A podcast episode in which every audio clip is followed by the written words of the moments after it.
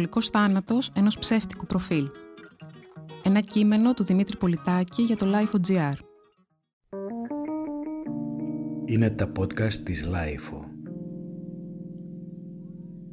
Πώς αντιδρούμε όταν αποκαλύπτεται ξαφνικά ότι μια επιφανής και εκλεκτή φίλη μας στο Facebook δεν υπήρξε ποτέ;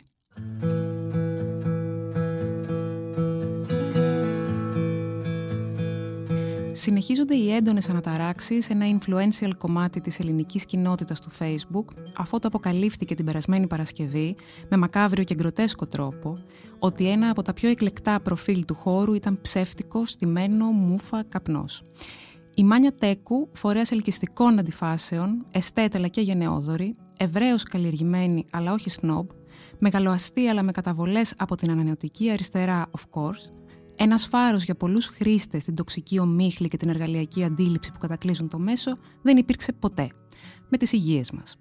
Ναι, ήμουν κι εγώ φίλος της εκλειπούσης, θα μπορούσαμε να κάνουμε μια ομάδα αλληλεϊποστήριξης όλοι εμείς οι προδομένοι. Και με δυσάρεστη έκπληξη είδα ξαφνικά πριν από τρεις μέρες να περνά από μπροστά μου στην οθόνη το προφίλ της, περιφέροντας μια ανακοίνωση συγγενικού προσώπου, υπέθετε κανείς, στα αγγλικά, η οποία μας πληροφορούσε ότι η φίλη μας είχε αποβιώσει θύμα της βαριάς ασθένειας που εσχάτως την ταλαιπωρούσε. Βροχή από κάτω οι πένθυμες αντιδράσεις και τα συλληπιτήρια μηνύματα. Βιαζόμουν νομίζω και άφησα μόνο ένα θλιμμένο emoji, ένα αμήχανο και φευγαλαίο λυπάμαι.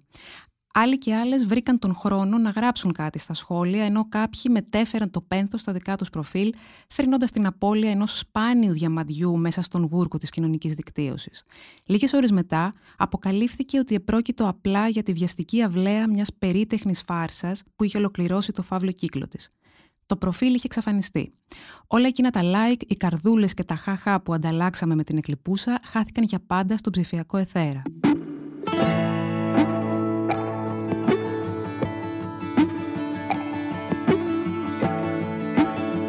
Τρικυμία σε σφινάκι, θα πει κάποιος, από ψεύτικα προφίλ, από ψευδόνυμα, από ανεξάρτητα τρόλ, άλλο τίποτα.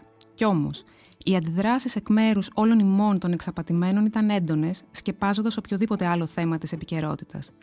Έκπληξη, σοκ, δέος, οργή, καθαρή, οργή μεταμφιεσμένη σε θυμηδία και αυτοσαρκασμό, μαζί με ποικίλες εκ των υστέρων αιτιάσεις, αναλύσεις και προεκτάσεις του φαινομένου.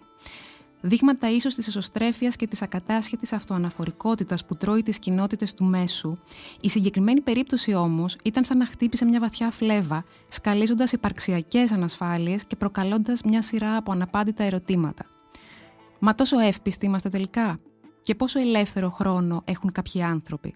Και ποια μπορεί να είναι τα κίνητρα, ειδικά όταν δεν είναι εμφανώς μικροπολιτικά, κάποιου ή κάποιας που στείνει με τόση επιμέλεια μια διακριτικά επιδραστική περσόνα στα social media. Και πώς θα πρέπει να το εκλάβουμε για να μην αισθανόμαστε εντελώς ηλίθιοι, ως παθολογία, ως άσκηση μυθοπλασίας, φιλολογικό hoax, καλλιτεχνική φάρσα, κοινωνικό πείραμα, περιπτωσιολογική μελέτη, σάτυρα της ίδιας της φύσης ενός μέσου που ενισχύει τόσο ξεδιάντροπα τις πιο ναρκισιστικές τάσεις μας.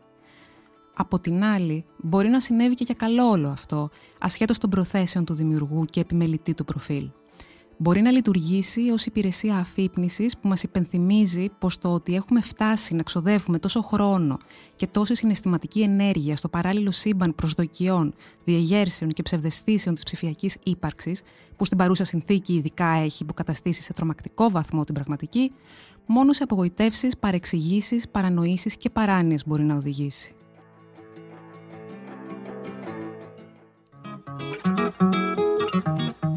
Ήταν ένα κείμενο του Δημήτρη Πολιτάκη για το Life.gr.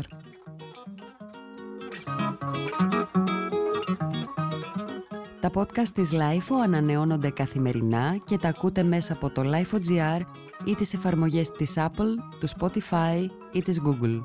Κάντε subscribe πατώντας πάνω στα αντίστοιχα εικονίδια για να μην χάνετε κανένα επεισόδιο. Είναι τα podcast της Lifeo.